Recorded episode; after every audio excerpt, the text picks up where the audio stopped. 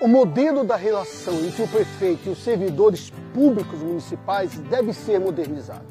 Nelto 12 tem como proposta a administração integrada. Como candidato a vice-prefeito na chapa da coligação A Foz do Povo, PDT Rede Cidadania, serei atuante e irei dialogar permanentemente com os servidores do município, para que eles sejam valorizados e assim possam oferecer o melhor serviço aos cidadãos e às cidadãs de Foz do Iguaçu.